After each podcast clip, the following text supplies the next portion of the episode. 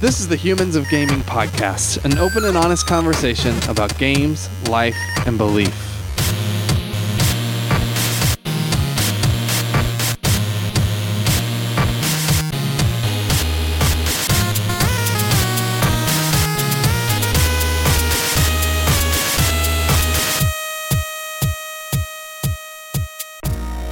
Hello and welcome to Humans of Gaming. I'm Drew Dixon. I'm Chief Content Nerd at Love Thy Nerd, and I'm joined with Chris Gwaltney, our Chief Executive Nerd. How's it going, man? Hey, I'm Chris. You stole my thunder and said my title, so Yeah. uh, So, here I Good am. luck. You're here. You having a good big week, man? news. Uh, big news. Big news. I beat Sekiro last night. Ooh, congratulations, The game is a masterpiece. I'm just calling it now. Man. I, I, I, as I said on Facebook recently, I wish people would stop talking about it because it makes me want it really I mean, bad. I did buy it physically, and so I could be persuaded to mail it to you, Oh, yeah. but Okay. you might have to wait because I think I have another friend that wants to play it, but I don't know. We'll see. So here's the question though, like this other friend, is he is he more important in your life than me? I was afraid you were going to ask that. Uh, just kidding. Don't answer that. I really don't want to know because if it's not favorable to me, Let me just tell you. just Let me just tell you this, Drew. Flattery will get you everywhere with me. okay. So. All right. Chris, you're a wonderful human being. and uh you do You're a gonna have to do great job with Love Thy Nerd. I'm really excited to be going to California with you next month. Mm. Um, yeah. Uh, we have a special guest, and that's Kate Edwards. Hey, Kate. Hey, how's it going? Hi, Kate. Hello. You you have done a lot. I feel like in the games industry. Um, you were the executive director of the International Game Developers Association hmm for several years. Um, you're a geographer. What? How? How do you? How else do? How do you introduce yourself when you talk about the work you've done and, Um, and continue to do in the games industry? yeah, I guess typically what I would tell, I what I tell people is that I'm a I'm a culturalization strategist or consultant and a uh, industry advocate. So typically that kind of helps encapsulate those two sides of my brain. That uh, is most of the activity that I'm involved with. So yeah, that's that's basically how I would characterize it. If I want to put it really simply. Yeah. So uh, put those. I mean, because I feel like I think I kind of I understand what you're talking about there, but I think maybe the average gamer doesn't realize what those terms mean. So what do you mean when you say you're a, a cultural strategist within So, b- within the realms of the games industry? Yeah, so basically, I you know I am a geographer and a cartographer. That's my academic background, and I actually worked in the field. Um, I, I ended up going into Microsoft and helping them with all kinds of geopolitical and cultural issues and across all the Microsoft products, like country names and use of gestures and icon design and all of that stuff. And uh, around the time when um, Microsoft was pushing into the game sector with all their PC games like MechWarrior and Asheron's Call and Age of Empires and all that stuff, Mm.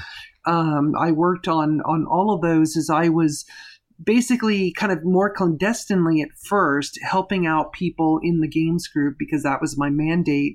Um, I eventually went on to create a uh, geopolitical strategy team. I called it at Microsoft. Um, so basically, made up my job. Um, figured out a way to help the company avoid ma- uh, making political and cultural risks across all their content, which included all the games. So at first the games work was pretty informal it was just kind of behind the scenes helping a you know an editor here and a artist there and and but eventually it would go on to become a much more formal process that would go across every game at microsoft so um, so i was really fortunate in my time there which was, i was there for 13 years You said total across across every game Microsoft made. yes on pc and while? xbox yes Wow. So pretty much all of that stuff, all the Halos and Fable and Age of Empires and I mean Forza and I don't even remember them all, frankly. I know it was Too a lot. many. I know it was a lot. So, yeah, so you were kind of helping Microsoft not make a lot of missteps in the way that they they yeah, handled a lot of these things. Yeah. Basically, I mean, because they what I what I saw happen, we had we actually had this very specific incident, which I won't go into all the details because it's a lengthy story, but basically they had an incident in 1997 that really really um, upset the Korean government, and um, it Hmm. was over some content issues in the Encarta World Atlas program. Um, that you know, because I worked on Encarta, that was my first job at Microsoft. Oh um, man. that, that was uh, you know, which I often have to explain to people who are not of the similar age that that no, was I know. the I'm like, precursor. I know exactly what you're talking about. Yeah. That word. Oh, Yeah, so that was the precursor to Wikipedia. I mean, that's what that's what a lot of the world used before Wikipedia. They used Encarta, and so I'd worked on Encarta Encyclopedia and the World Atlas product. And um, but yeah, they had this big snafu with the which made the Korean government upset, and it caused a lot of headaches and problems. And um, the main issue in that time when this happened in 1997 is that we made a mistake in Encarta World Atlas and we fixed it. Um, and then we told the government that we were going to make sure that mistake was not propagated in other programs. Well, Mhm. three, three months later, the very first Age of Empires was released, and they had the same error that we just told the government we would fix. And of course, the issue is that, you know, Encarta is made on one side of the company in a completely different product group, and Age of Empires Right. in another. And those groups were not talking to each other because, frankly, at the time, they really didn't have a reason to. sure. Um, and that was really it. That was what gave me the spark of the idea that somebody in the company needed to make sure that this kind of knowledge is coordinated across all the products because you know for governments you know they they don't see age of empires or encarta they just see microsoft you know Mhm. they, they don't they don't see all the subtlety of it and uh, frankly they're right i mean it's it's it's on the company's shoulders to make sure all that stuff is corrected and so that's basically how that group was born and and um yeah went on to manage that for seven years before i left in 2005 That's Yeah. so wild. I love hearing about. No, you don't ever. Th- I've never once in my life, prior to you talking about this right now, Mhm. ever thought that that was someone's job. you know, or like these obscure things. You know, obscure to the layman like me. Yeah. Mhm. um, that you just never think about. And I love hearing about that stuff um, because it just it broadens your perspective and it gives you, I think, sometimes like a deeper appreciation. You know, yeah so that's so cool that even that you saw that need and like filled it. You know, created Well, your job, like you said. It, well, it wasn't easy. I mean, I, I when I came up with the idea, I originally called it the Microsoft Office of International Affairs, which frankly they thought was a little too grandiose. So that's that's I love it though.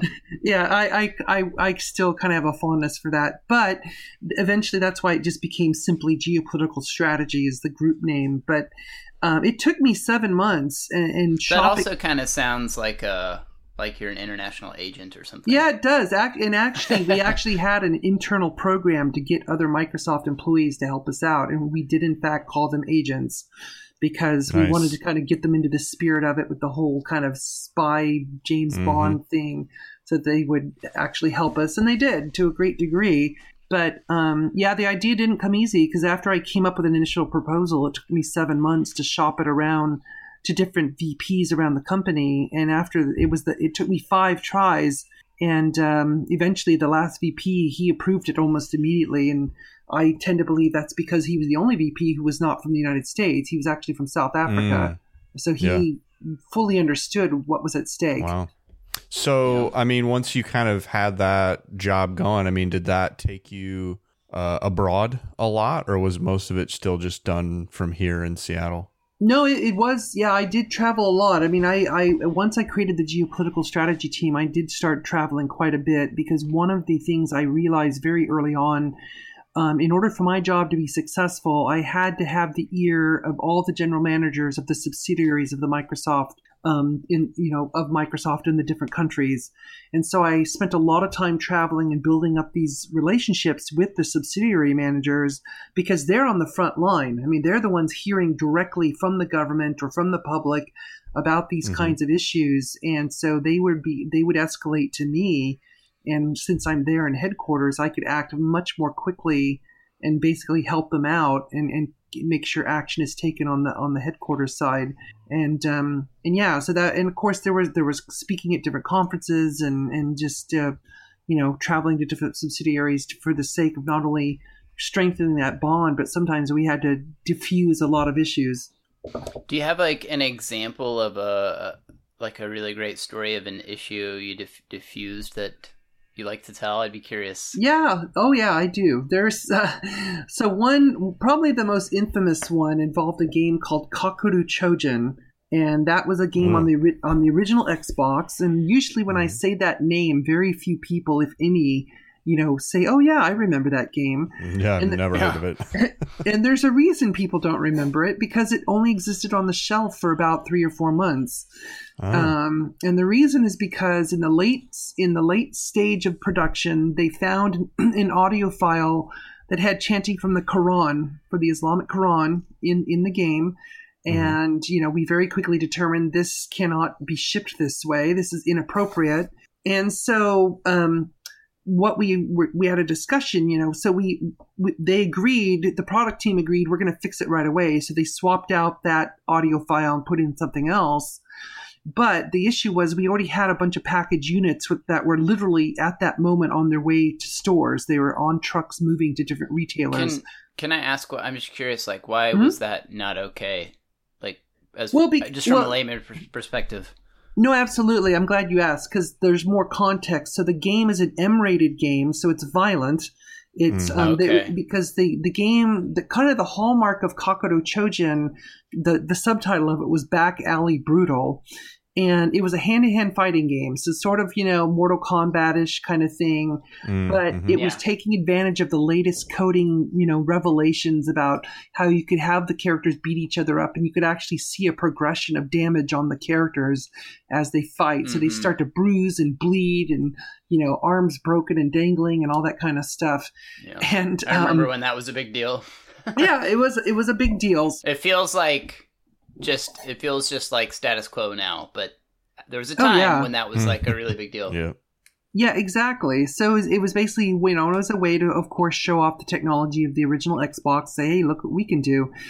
Um, and so having it, the this this audio file, which was from the Quran, having that in the context of this this bloody, violent game was just inappropriate. Um, Gotcha. You know, it's just not. It's not the it's not the context in which you would normally find that particular passage of of the uh, of the Quran or in any context like that. So we basically said we can't, you know, this can't stand. We can't leave it like this. Um, so we had these, you know, package units, and you know, the this, the decision was to basically release them in the U.S. And I fought against it because I'm like, you know, the U.S. is not a homogeneous society. There are, Mhm. you know, there are millions of Muslims in the U.S. and Detroit's like Mhm. 50 percent Muslim, and um, basically they just kind of that. they just said, yeah, okay, whatever, don't worry about it. Um, It's not like And- that's your job or anything. What do you think? yeah, yeah, you know. Well, the frustrating part for me is that the amount of money that was at stake with destroying those packaged units is less than I knew that that was the cost of some internal parties sometime at Microsoft. so yeah. it's like it really wasn't that much money. It was you know a company that size they could have easily eaten that amount of money and it wouldn't have much effect. Um, Mhm. But they decided that they needed to get these released. And so, sure enough, after a few months, um, we the company receives a letter from the government of Saudi Arabia that basically was a form of cease and desist letter that was um, basically instructing the company that they had offended the Muslim faith and that you know this was a very serious issue. And um, this got picked up in the newspapers um, in the Middle East, starting in Dubai and Riyadh and it really started catching fire. I mean, it was it was a caustic issue, and um, it really started getting out of hand from a PR perspective. And there was a lot of Mm. negative commentary and pushback on Microsoft in the region. And so eventually, the decision was made. Is that um, I got a call from the head of the Microsoft Middle East region, and he said, "Is there any way that you can come here and help diffuse this situation? Because we need somebody from headquarters to come and represent, you know, basically represent headquarters Mhm. and explain what's going on because we don't know. I mean, it's you know they're the subsidiaries; they're just you know basically representing the company. Um, Yeah. They don't know the the nitty the nitty gritty details of what happened. And so I decided, you know, I, I decided with my manager's blessing to go ahead and go on this trip. And um, this was actually the thing that made this more intriguing. And this, this was like five days before the second Gulf War was starting. Oh, so um, so that added just some some little extra pressure. But Mhm. um, Wow. I so I ended up going to Riyadh, and um, I had to sit in front in in a room, no windows, big round table, big meeting room, and across from me was. Um, representatives of the, the Saudi Arabian Religious Council of the government, um, along with a couple of reporters. And um, I had two people from Microsoft on each side of me, and um, basically helping to you know helping me out. And essentially, what happened is that they asked me a bunch of questions about, you know, Microsoft's role in the Middle East. So while I was there just to talk about the game, they were asking really substantial, fundamental wow. questions. Like the first mm, Yeah. question I was asked is, why did Microsoft open its first office in the Middle East in Israel and not an Arab country? Oh, and geez. you know, then it like another question: Why did just Microsoft softball, release softball questions. Yeah. Yeah, you know, why did Microsoft uh, release Office 97 in Hebrew before Arabic? You know, and on and on down the list went. Oh. And um, eventually we did talk about the game, and I did apologize. And um, there was kind of this furious discussion across the table from me once I gave my official apology. And um, it was in Arabic, so I didn't understand it. And of course, they turned back to me and just very quickly said, Thank you for your time. They got up, left the room. I had to ask the Microsoft guys, So what just happened here? And they said, Well, they were discussing whether or not your answer was sufficient. And of course, my Okay. response was, Well, what would have happened if it wasn't? And they both kind of shrugged, like, I don't know. Oh, so, um, fortunately, it was sufficient. So I went on to have to go to Dubai and, and elsewhere to help do damage control on this issue. Hmm, And, um, that's amazing. You know, so I, I get back to Microsoft, and a couple weeks later, the VP of the games division, uh, Robbie Bach, contacted me. And basically, I, you know, I had been lobbying for like about two and a half to three years for them to formalize this process. And there was some level of resistance because, you know, games are edgy, games are different, games don't have to do this kind of stuff. And yet, the risk is just as real and it's just as viable Yeah. to the business as well as it is to the customer.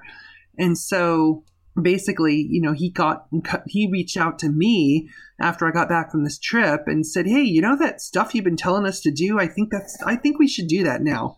I think that would be a really good idea." So, and it's true. And many also, and Yeah. also, we should have listened to you what you said about that game.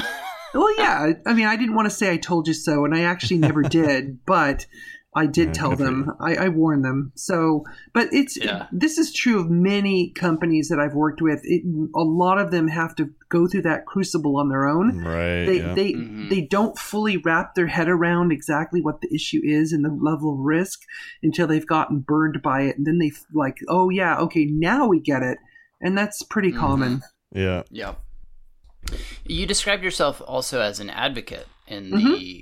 games industry. What what what work do you do in that effect? Yeah, so I um, basically in my later years in the game industry, because this is as of this month, this is uh, April 2019. This is my 26th year in the game Wow. industry, Sure. and um, so in all that time, um, you know, I've worked alongside some really, really remarkable people. I mean, I love these people. I love their skill, um, the creativity. I mean, everything they do. You know, all these different projects I've been able to work on. I, I feel so lucky and privileged to have been able to do it.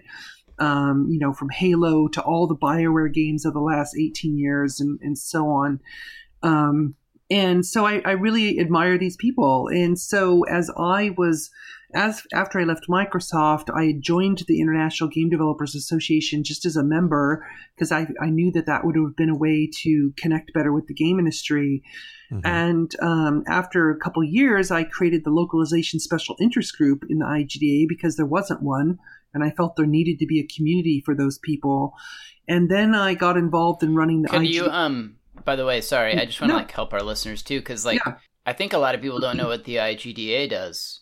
So could Right. you like okay. give a quick like a quick pitch about what what what you do there or what they Yeah. what the IGDA does? Yeah, so the International Game Developers Association is Association has been around for 25 years, and basically it was created in 1994 as a way for developers to advocate for their craft. In much the Hmm. same way that Hollywood has different vocal groups, of course, most all of them are unionized. The game industry currently is is working on that issue. The IGDA is not a mm-hmm. union; it was just basically a professional association that that was formed to give developers a voice and to give them a focal point where they can come together and talk about their craft as well as advocate for their craft. Now, in the game industry, you've got trade associations that advocate on behalf of companies. So, like the, the Entertainment Software Association, the ESA, that runs E3, that's like their main event they run every year. Mhm. Um, Yeah. the ESA, they represent companies, not developers. So all the big companies, you know, Electronic Arts and Microsoft and Nintendo, Sony, on and on and on. Most of these companies are members of the ESA, and the ESA's function is primarily to act as a lobbying organization. And, and that's what they do. That's why they're based in Washington, D.C. So they're there to run interference for the game industry when the government gets upset at us for, you know, assuming Right. that we, we cause violence and all that kind of stuff Right. Yeah. yeah. Yep. um, you know, and so that that's basically the function of a trade association. And many many countries have some form of trade association representing their game industry. Um, the IGDA was formed to represent the basically the rank and file workers, the people who are in the trench actually doing the work and Mhm. making the games. Um, and there's a lot of conversation that we can get into if you want about the viability of the of that organization, whether or not it's been effective. However, on my personal level, I got involved because I wanted to connect better with the industry. Because when I did leave Microsoft in 2005, I consciously decided that I want to, I really want to focus on games more than anything because that's where my heart is, and I Mhm. really want to do that work. Even though I do a lot of non-game stuff too. Um, and so after I created the localization SIG special interest group as a community for people who you know translate and adapt games for the international market, I also got Mhm. involved in running the Seattle chapter of the IGDA. And then eventually in late 2012, I was approached um, about being the executive director of, of the entire global organization, which I did. Um, and so the reason I did it is because in my later years, as I think is true of a lot of people who are in an industry long enough, you start, you know, you start seeing things that really bug you that you want to see Mhm. changed. Like, Sure. in, you know, I think a lot of people know about the crunch issue in the game industry, Mhm. um, about working. We do now, you know. Well, yeah. I think that hasn't been the case for you know I, even in the last couple years. I think it's just become a big deal. But even before that, we knew about it, but people didn't talk very openly about it. I think. Yeah, I think you're So- right. I mean, I think a lot of the public wasn't really fully aware of the conditions under which a lot of the games they love are made. And those Mhm. conditions actually often suck. Um, basically, you know, you yes. That's a great way to put it. It's very articulate. there's um, you know management when we talk about crunch what we're talking about is when management mandates to the workers that you will work a 16 hour day or you will work 18 hours or you'll do whatever you have to do to get this game out the door um, and of course if you complain about it a lot of times management has sometimes used the argument saying well hey yeah that's fine you can go home go ahead and go because i've got 20 people ready to take your place Yep. Yeah. you know i've got 20 eager students or younger people who are you know blinded by the joy of wanting to work in the game industry and yet they'll find out very quickly that it's it's not such a joy when you're working in those kind of conditions right. Um, Yeah. So that kind of thing is something that really pissed me off and i wanted to see it change and also the lack of diversity in our industry i mean we're only 20% Mhm. women on average throughout this industry and people of color even In less terms of in terms of developers. Yeah, it, well, uh, developers meaning when I use the term developers, that basically means anybody who has anything to do with the creation of the game. Um, Right. Mhm. You know, that not just the programmers. I mean, that's like the artists, the Yeah. writers, everything. And so, on average, on a global scale, it's about twenty percent um, of the industry is women. Um, Yeah. That varies, of course, from locale to locale. Um, the representation of, of people of color, especially in like North America, is even worse. It's a much lower Mhm. percentage, and so this this is something where we have to make a we have to make a change. I mean, I'm a firm believer that you know the more diverse that your staff, the the better kinds of games you can make. And it's not just Mhm. about the numbers. It's not about just making sure you have X many women or whoever. What it is, it's about the concept of inclusion that you're you're trying to cast a wide net of inclusivity around creative thought because not everyone thinks the same, not everyone approaches things the same. You know, Right. men and women approach things differently. People from different backgrounds, underrepresented groups, different cultures, different geographies, they all bring Mhm. something else to the table. And so the more diverse and inclusive you can make your team, ultimately, the more potential success your game can be because you're actually making a game that's going to to appeal to a much much broader right. audience. Yeah, totally. Yeah. No. So yeah, I think there's a lot of people like I'm totally with you, but I think there's a lot of people that hear that and like there's this I think there's this fear amongst for lack of a better word like the the hardcore gamer or something like I know that's a that's a term that a lot of people would dispute and I get that. But um there's like this fear amongst some of those types of people that what you're saying is going to like keep their games from appealing to them. you know what I mean? right. Like I know. like- oh, I know. Trust me. I mean, I when I was running the IGDA, I was running the IGDA when GamerGate was a big deal, and Yeah. so man. for two years, I was harassed, had death threats from them, and was just constantly dogged by these people who felt that my presence as a as a woman leader in the game industry was a threat to everything they know and love. And so I'm extremely familiar with this train of thought. And even people who don't identify with that particular movement, um, I get that people have a fear that, you know, changing those who make games is somehow going to change the games. And that is just a complete and utter fallacy. I mean, you know, when they think about the there are there are a lot of people who have made a tremendous amount of influence over certain game types that they love. Um, you know, I know, for example, one of the core AI programmers who worked on Assassin's Creed, and she's amazing. She's moved on to other stuff now. She's not at Ubisoft anymore, but she was responsible for some of the, the core AI that made Assassin's Creed what it is today. I mean, you know, the head of the, the head of 343 Industries that makes the Halo games is a woman, Bonnie Ross. She's amazing. Um, you know, it's like there's women in key roles across the board who have had a lot of experience and they've had a role to play. That hasn't diminished the quality of the games. It hasn't diminished the the nature of the games.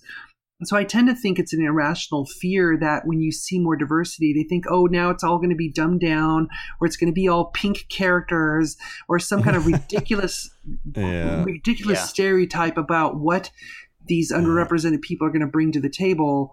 Um, but the reality is, they are all you're doing is taking a game that's known and loved, or a type of game that's known and loved, like a first-person shooter, which happens to be my favorite kind of game, and just making sure that you know it's it's accessible for everybody to play. You know, it, it's not Yeah. changing the game itself. It's funny Right. because like you you kind of alluded to this a minute ago, but like even if we take out all of the the moral and ethical reasons to include more diversity and stuff, like Mhm. just as a business decision, like you alluded to this that you're you're increasing the amount of people that will potentially pay money for your game.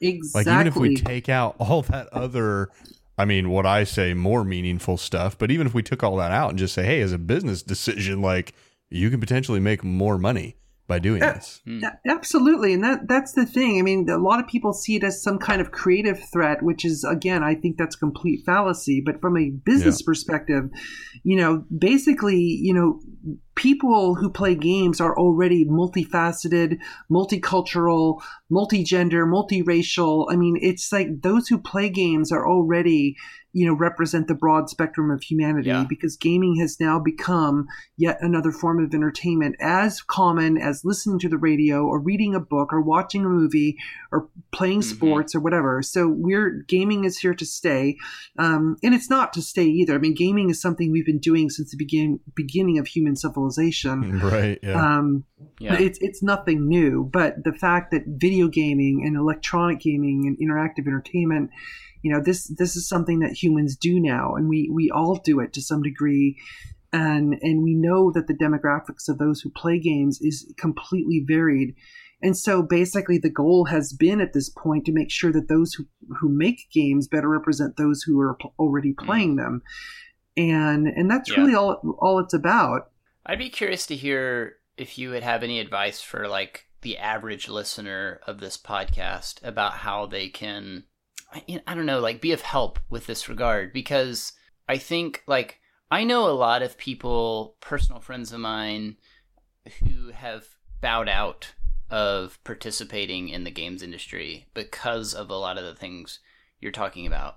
They just got they just got burnt out. It's just they they felt on you know people of color and and and, and a lot of a lot of women just bow out eventually. I think because it's just it's just as hard. It can be disheartening after a while, and like and I to, like I totally respect them for doing that.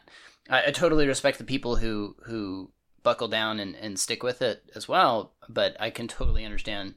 I mean, and it's not just those people. Like, it's not just people of color. It's the industry chews up and spits out a lot of people in general. I yes, think. it does. Um, so I'd be curious to hear, like, what can the average layman, gamer, person, person who's into games, um, do to, you know, be be an advocate, be of help, be, you know, make mm-hmm. this industry a, a more welcome and inclusive place. Well, in my view, it's it, it's really really simple. It's like just you know be kind to one another to one another. You know, it, it's kind of the mm-hmm. golden rule thing: treat others as you would have them treat you. And and honestly, I think it, it can be that simple. It's like we don't have to be a holes online. We don't have to you know express our frustrations and our shortcomings and all these other things that we might be dealing with or struggling with. We don't have to express them and vent them at other people in the form of a gaming environment um, you know, sure, some people go online to play games and they do vent frustrations of the day. I mean, I do it. I mean, I, I, I will, you can find me in a Halo multiplayer game still to this day when I feel particularly frustrated because I feel like I just need to kind of get out that energy. Um, yeah. But I'm not going to shout at someone on online. I'm not going to yell at them. I'm not going to do anything that makes them feel not included. And so it's basically if every single person who went into an online environment was just nice to one another and not make assumptions or or be dicks about things, um, I think it would make the big difference. But human mm-hmm. nature mm. is what it is. I mean, we we can't rely on people to quote do the right thing and that's why we have to put all these restrictions in place and verifications and all these other hmm. problems that we keep persisting because yeah. some people just you know they just feel that to you know it's kind of to quote the dark knight they just some you know some people just want to cause chaos they just want to yeah. disrupt things and that's how they get there's always that you know there's always the one person i had this thought the other day i was there was a car commercial that came on between whatever hulu show i was watching Mm-hmm. And, you know, they always have the fine print at the bottom professional driver, closed course, do not attempt. Like, anytime I see those kinds of things, it's because of that one person that did it, you know? Yes. That one person that just, that was the dick. It was the one person that was the dick. It's true. That caused us to have to put those safeguards in place or whatever, you know? It just yeah. made me think of that when you were saying that. Well, it's it's true, and it's it's just you know, and it's unfortunate because it's like you have a you know mostly small group of people who are responsible for the bulk of the harassment and bulk of, of the that behavior online, and it's just the problem yeah. is that there's not safeguards in, in place um, to stop this kind of thing from happening on a regular basis. And I know there's all kinds of, you know, ideas that have been put out there from, you know, making sure that nobody can be anonymous to, um, there's, there's companies now that specialize in, in using AI to help find the mm-hmm. harassers and the trolls and kind of put them in a holding cell, so to speak, yeah. online so that they can't affect anybody if the behavior is discovered.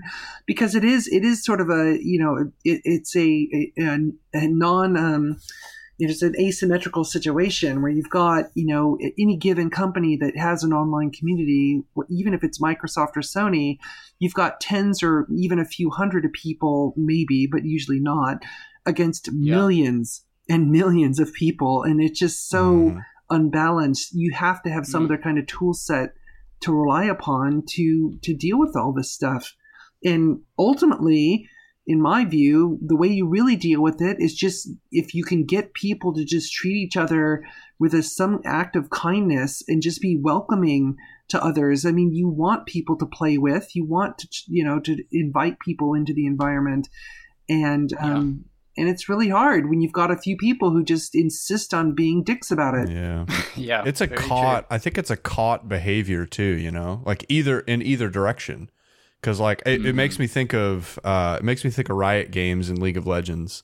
And like they've done i mean those guys have been uh working so hard to figure because you know that's a game that people often reference as just a toxic cesspool of negativity.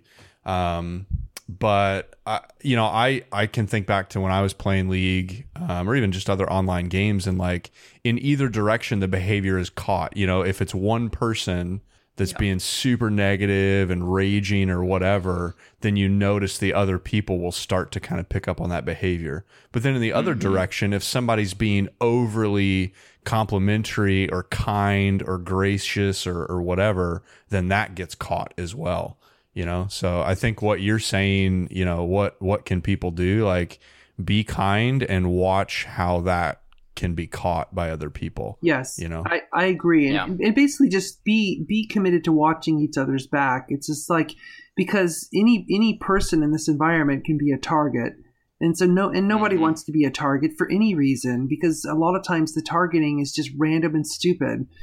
And so, you know, if we just Yeah. band together, it's and especially, especially, and I hear it happen sometimes, but it's not happening enough. Is where if you hear like uh, it happens a lot when a woman gets on her mic and everyone knows Oh, it's yeah. a woman on, on in the group and they're about to go into a fight or Mhm. something, and inevitably she starts getting a pile on of harassment, and other Yeah. people, other guys, even if they feel that this is wrong, they don't say anything you know Right, yeah. and it's just Yeah. like and of course and then they say something and they're called all kinds of names too but honestly Right. i'd much rather see someone stand up and, and make a defense and at least show that it's not going to go unchecked by the community Right. Yeah, definitely, definitely. Yeah, yeah. Communities can rally around that kind of thing too, if with just a little bit of effort, you know, with a little bit of yeah.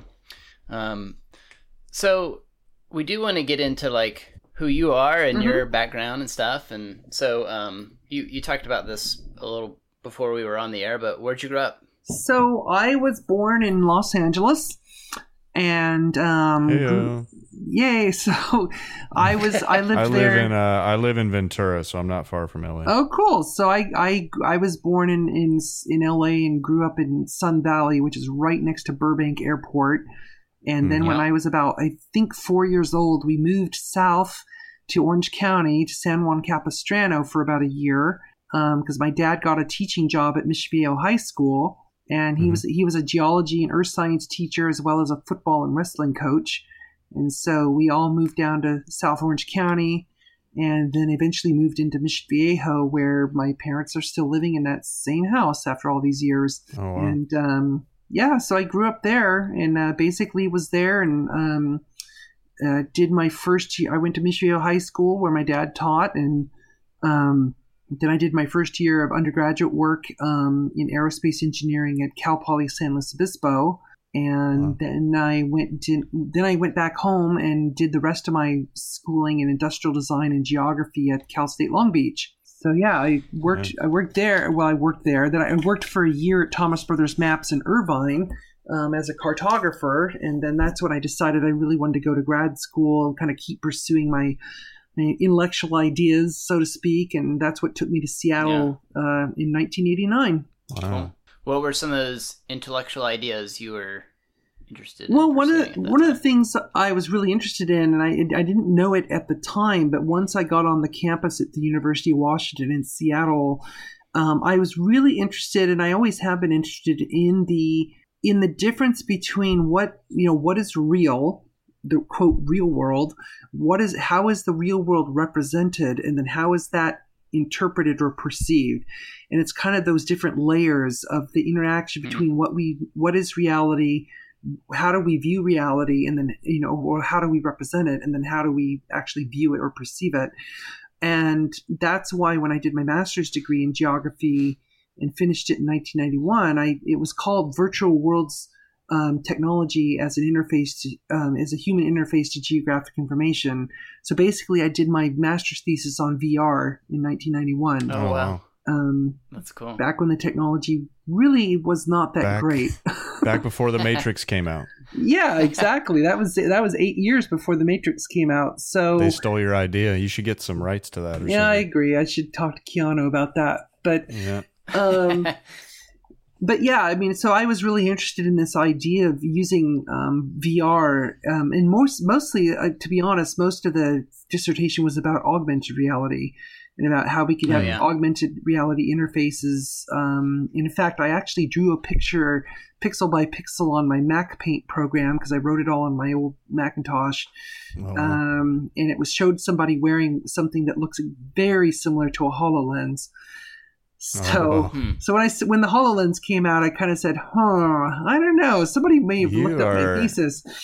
you are the OG, Kate. Like OG.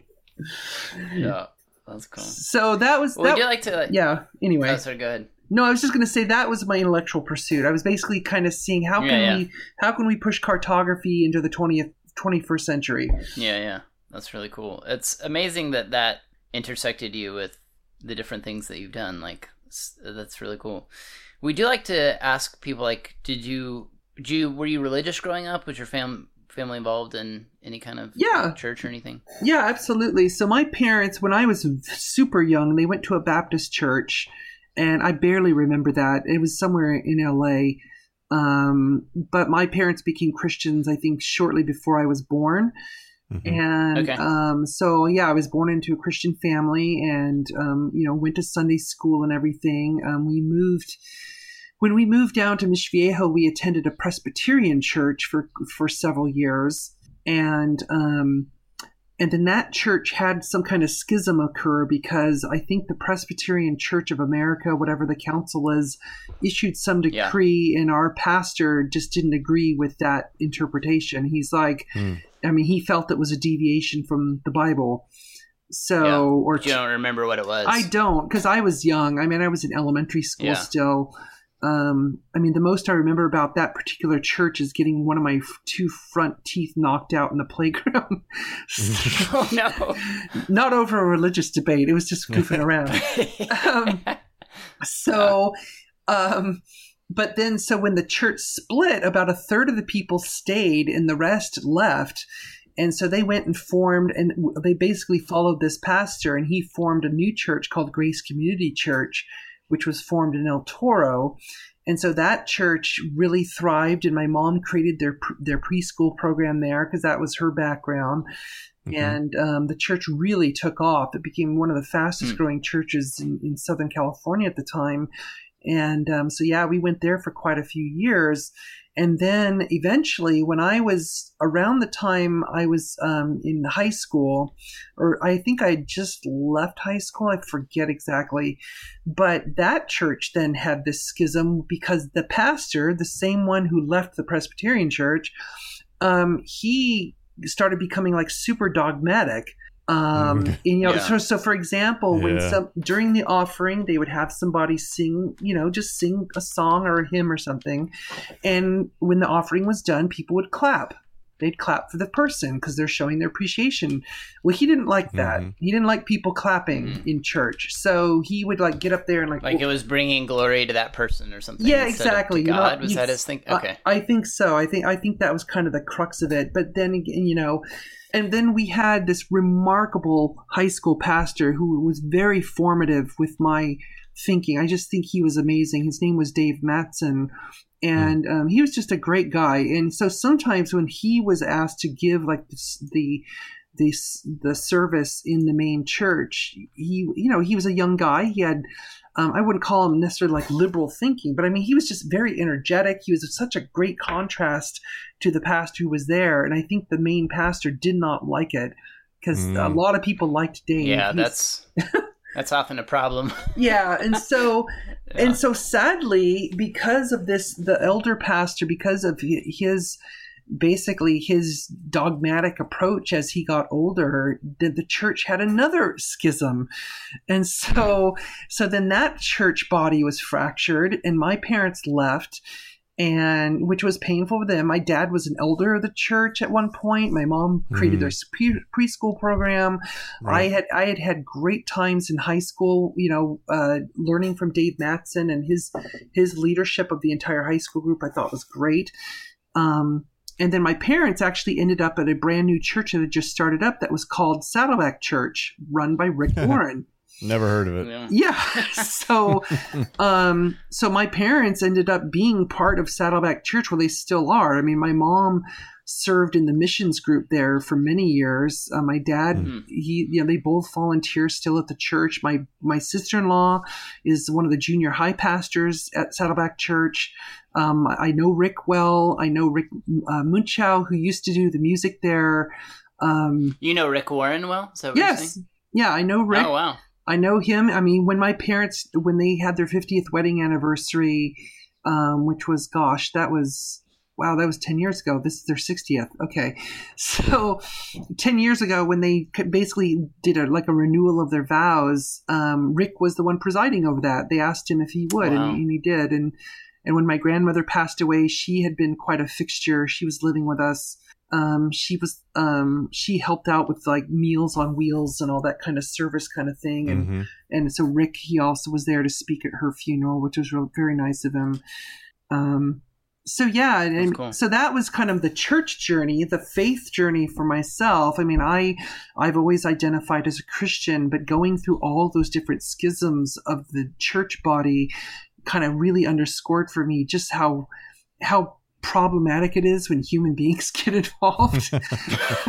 Yeah. you know, because It's interesting to hear you talk about this because we've had a lot of people on this may and this is like a tough question, but yeah, uh, we've had a lot of people on the podcast who talk about how the work they do in the games industry, in part, is motivated by this like internal belief that human beings are um, are basically good. Like yeah, like you boil it down, they're basically good. And then a lot of what you've shared with us is talking about how you have to prepare for how human beings mess everything up. yeah. you know, Well, and and and a lot of the work that you do is has been uh, tied to that. You know.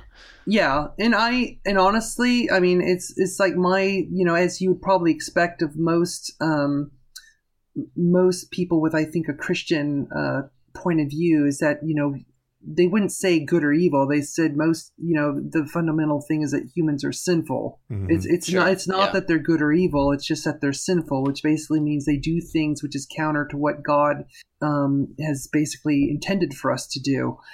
And Right. um, and that I would say that's more along my line as well. I mean, I I've been around long enough. I turned 54 this year, and um, you know, I I see a tremendous amount of goodness in people all around the world. Mhm. I I've, I still travel an extensive amount all over the place. Um, I, I really believe in the Mark Twain quote that travel is fatal to bre- prejudice, bigotry, and narrow-mindedness. Yeah. Um, it's great. one of the reasons I went into geography because I love people, I love culture, I love difference. I really do. I mean, some of my very best friends are of all kinds of different faiths. Um, We Mhm. get along really well. We don't debate each other. We- I mean, yeah, we'll discuss politics, we'll discuss faith, we'll discuss issues like that, but it's always with kind of a heart of fondness for one another. Um, Because we don't. It's amazing what you can talk about if you start with that heart of fondness. Yeah. You know? I, I think we think there's all these or topics these days that yeah, we think there's all these topics these days that are off off limits. yeah. But I think a lot of times we think they're off limits because we don't love and trust each other yet. You know, I, I totally agree. And so it really disturbed me, for example, during the 2016 election. You know, I'm I'm not a Democrat or Republican. I'm I'm just basically a cynic because I do geopolitics for a living. and, Yeah. and yes, I That'll do that to you. and you know, and I vote because I do my civic duty. But it's just like I, yeah. I mean, of course, and I'm I, I've been much more vocal post election. I'm like, I can't even believe we're living in the bad version of 1985 from Back to the Future too. it just Mm. it's such a weird world we live in. I It a you know, weird- it's like I don't even know who that person is in the White House, but what a time to be alive. yeah, that's one way of putting it. So, um, Gosh. But hmm it's it's I saw friends and I still see it today to some degree when they say I'm going to unfriend this person because they're a Trump supporter or because they support Hillary or whatever. Mhm. And I'm like, why? You can't have a difference of opinion and still be friends. It's like Yeah. it's you know we we already know that you know the technology we have today and the and the social media technology in particular is designed to maximize social bubbles. You know, and a lot of that Right. maximization is happening for the because you can commoditize people and, and make them good consumers in different groups. Totally. Um, but it really disturbs me because I mean, I remember I, some people got a little pissed off because I called some people out and said, "Where do you draw the line after politics?" If, if you're going to unfriend somebody because they have a hold a different political view, what about their religious views? You know, what about their views on other social issues?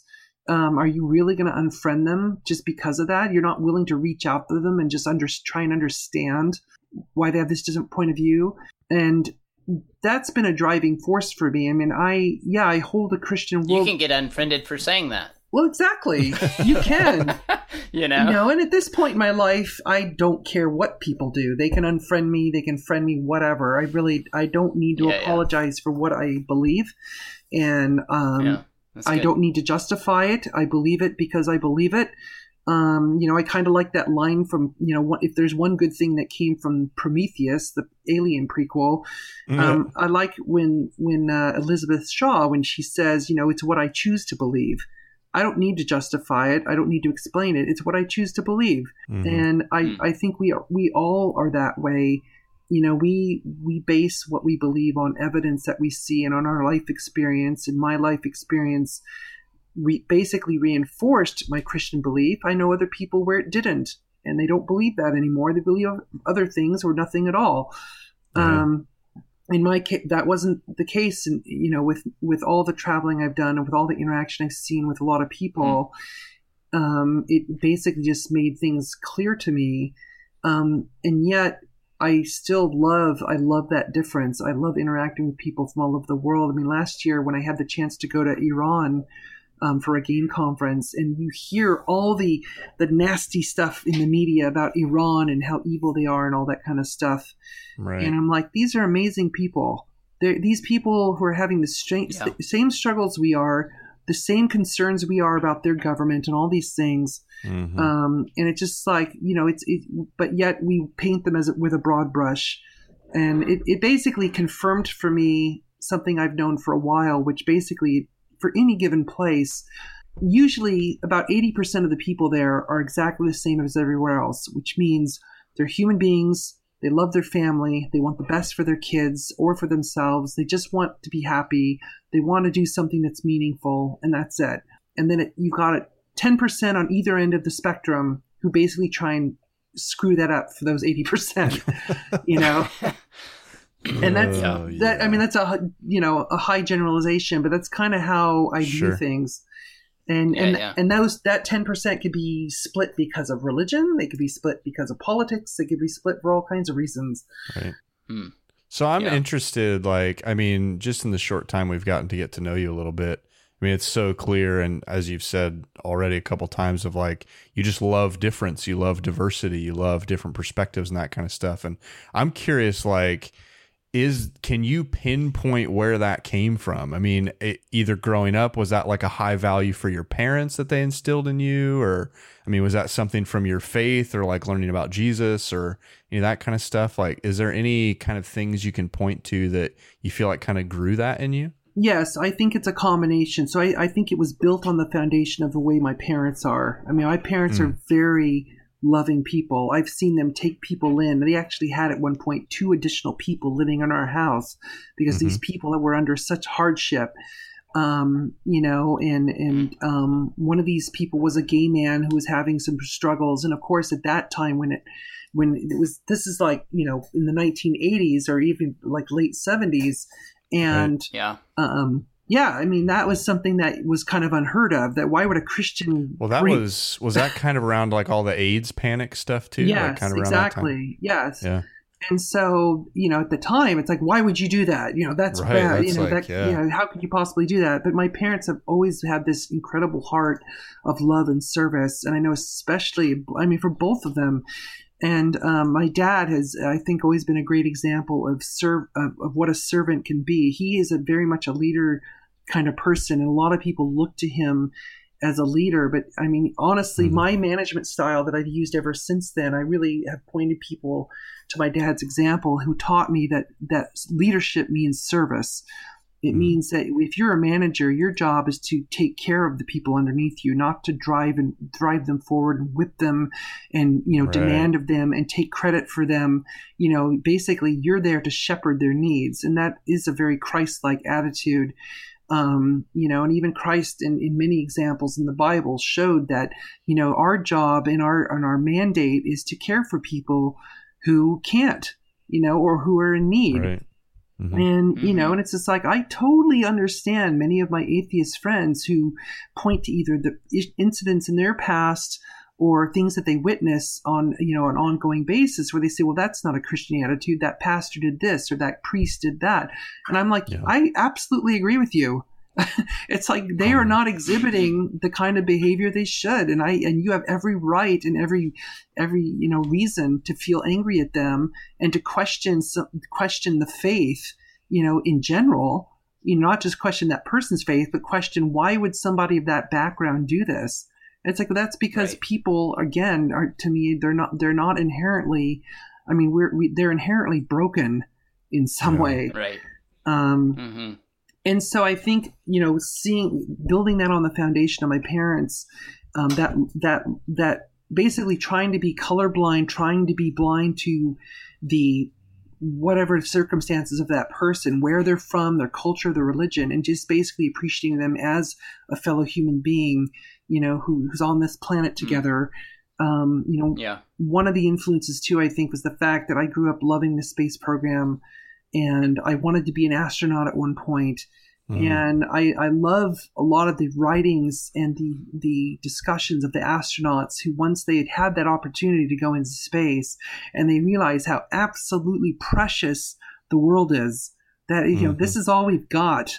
There's nowhere else to go Yeah. there is Yeah. nobody else you know we, here we are and so if we can't figure out how to get along together and to, to be caretakers of not of one another and of where we are Mhm. then we're doomed Yeah. Yep. Yep. We're not doing such a good job of taking care of it lately. It seems like. no we're not yeah yeah but uh but no this is this has been great because i think like it just reminds me of um you know we we've had this talk with with different people on the show before but i think that a like a christian view of people is is is a lot more nuanced than maybe we we sometimes articulate. Like i know some christians that really hammer down on like you're totally depraved and you're broken and nothing in you is good and uh, i think that's can be a really like dangerous path to go down as well as the one that's like no people are just great. They're just wonderful. Like but both of those are like a christian view of people says no you know people are broken but uh, but they're also image bearers which means Well- they have tremendous potential. You know we all have tremendous potential to bring um to bring order and beauty and benefit to the world around us we you know? do and, and uh, i mean it, you know christ himself said it and, you know they'll know we are christians by our love and those all Yeah. those behaviors that you see a lot of people exhibit who who say that they're christian that's not love. That's that's not showing care. That's not showing concern. You know it's like i'm i'm an avid cosplayer. I go to san diego comic-con and other cons and um, have a ton of fun with it. I cosplay as different characters like you know the jane foster thor and wonder woman and captain marvel and all that Oh, stuff. nice. and a lot of times at these events you'll see christian groups who show up with these big signs that say you're all going to hell Yep. you know, and all this other stuff, and and they're shouting, you know, Bible verses at people Mhm. who are cosplaying as they're walking past, and of course, those people, many of them are mocking them and ridiculing them in return. But I'm just like, how are you possibly thinking that this approach is going to win Yeah. anybody over to your side? Right. Who's going to listen to you where they're in the midst of doing something they love and enjoy, and you're sitting there shouting Bible verses at them and telling them that they're going to hell? It's like, yeah, okay, I get why you're doing it, but it's like, do you really think that in today's day and age, that's the approach to take? And especially Right. is, you know, and it really kind of comes down to that issue is that showing love? Is that helping this person? You know, how, how is this really making this person's day better? and it's just Yeah, like, you know, and I, I think it's be hard to answer that question for them. Well, that's one of the. I mean, that's one of the reasons that we exist with our organization, Love Thy Nerd, is because like we're Christians. Mhm. You know, we've grown up in this in this in both cultures. Like we've grown up in nerd culture, and we've seen how that's developed. We've Mhm. grown up as Christians, uh, a lot of us, and and we've seen that hurt. and Yes. continue to see that hurt. And we know that that's like that's not the Jesus that we know No. that we've come to to love. And so we're trying to go through and say like, hey, you know, contrary to what you've heard and felt and been screamed at about, uh, Jesus loves you no matter what. exactly. And uh, even even if you like Star Trek more than Star Wars, it's okay. even if even if you're an Xbox user, it's fine. yeah. There- Whether Yeah. or not you liked the Last Jedi. Yeah. Uh, Totally. Yeah, there's even for that. There's Actually, no that that's where we draw the line. That's actually the one place. Well, I actually thought it was Uh, okay. I, what I I had more problems with the space physics in that movie than I did with the story. Oh The yeah. space the space physics Yeah. are just atrocious. But yeah, That Uh-huh. that movie took me on a journey of self discovery because I like the Force Awakens came out and I was all about it. I mean, I was hook, line, and sinker. yeah, You know, just for it. And so, you know, the two years leading up to The Last Jedi, I mean, I had a box full of expectations for what that movie needed to do yeah. to impress me. And of course, Ryan You and a lot of Johnson threw yeah, Rian Johnson threw every single one of those expectations out the window, just Yeah. the way that Luke chucked that lightsaber over his shoulder. Yep. And I was pissed after the first time. I mean, like I was ready to just swear fealty to Star Trek or something. and but I took a breath, you know. I read I a lot of Chris stuff. Watch it again. Drew, you know, it. Drew Yeah. talked me off the cliff and I went and saw it again and I loved it. Like Yeah. being able to just view it for what it was and what he was trying to do. Uh, loved it. And of course, now, you know, with episode nine coming and the trailer and Palpatine, all this stuff, I'm pissed Yeah. again because like I just got onto this. I felt like I just got on the train of like, cool, like let's do something new. Like let's you know let's Uh-huh. subvert these expectations. Or Right. I'm sorry, we're going on a Star Wars tangent. You started it, Kate. This is you. This is on you. Um, I kind of. and now like they release this trailer and it just seems like okay, why is Palpatine back? Like we're just doing the same tired stuff again. I mean, I'm still gonna watch it and I'll probably Well, like it. I don't know. I don't know. To me, just I mean, we can stop this thread. Just tell me. Just like when I when I heard I do. I'm curious though. But when I heard Yeah. Palpatine's laugh, I mean, I'm like, he was, he's been there since episode one.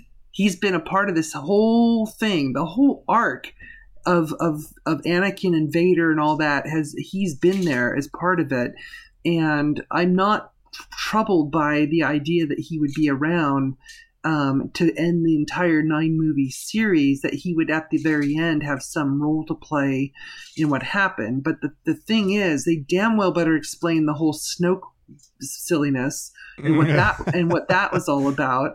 You know, it's just like I'm like, okay, so what Palpatine was behind that, or you know, was he just like the front man for Palpatine, or I mean, I, who knows? Yeah. I don't.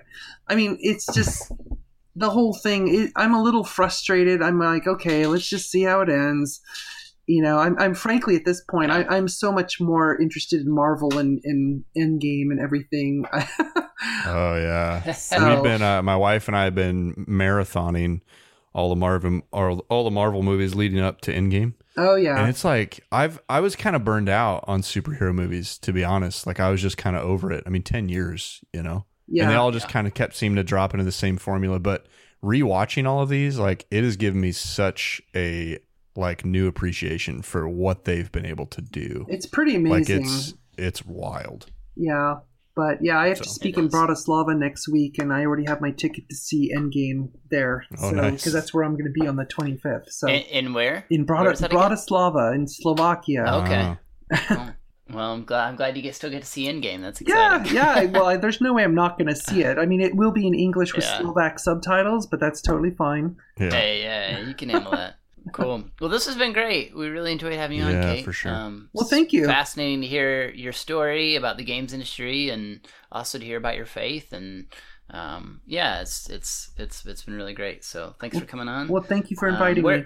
What's the best way, place for people to like follow the work that you do? Um, I think the best place would probably be on Twitter. So I'm my handle is at Geogrify, which is G E O G R I F Y. Great. and anywhere else you would anything else you want to plug? Um, no, I mean, there's just a lot of other stuff I do. I mean, there's like a 50 over 50 list that I'm coming out with again. I did one last year, which basically celebrates people who are over 50 in the game industry because we Oh, cool. tend to highlight youth and all that. I think a little too much, and we forget about the people who are still working and still amazing Right. game creators. So last year, I just on a whim did the 50 over 50 list, which is which you can find on 50 over 50 um, lists.org org Mhm. and um, i'm going to be re- launching the 2019 version of that soon and then also probably in the near future probably within the next several months i'm going to be launching the game creators legal defense fund which is actually going to be something to give game creators some kind of legal leverage so they can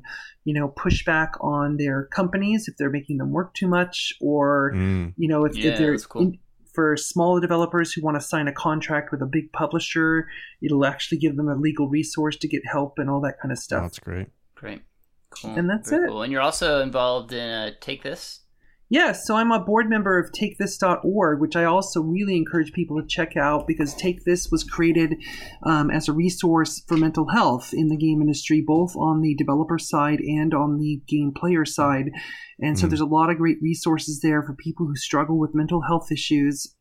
And that was one of the first things I did after I left the IGDA role was to I joined the board because I that's one of the very common things I saw in a lot of people um, um, when I was you know dealing with people uh, running the IGDA was people who had were dealing with chronic mental health problems in the industry, some of which may have been caused by the working conditions and whatnot, but other people just have you know issues that they're struggling with, and there's no resources for them, and so that's why Yeah. this organization was created. Yeah, that's great.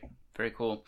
Definitely encourage people to check those out. Uh, for sure, go check those things out, and uh, you can follow us on all the social medias. Basically, just search for at Love Thy Nerd.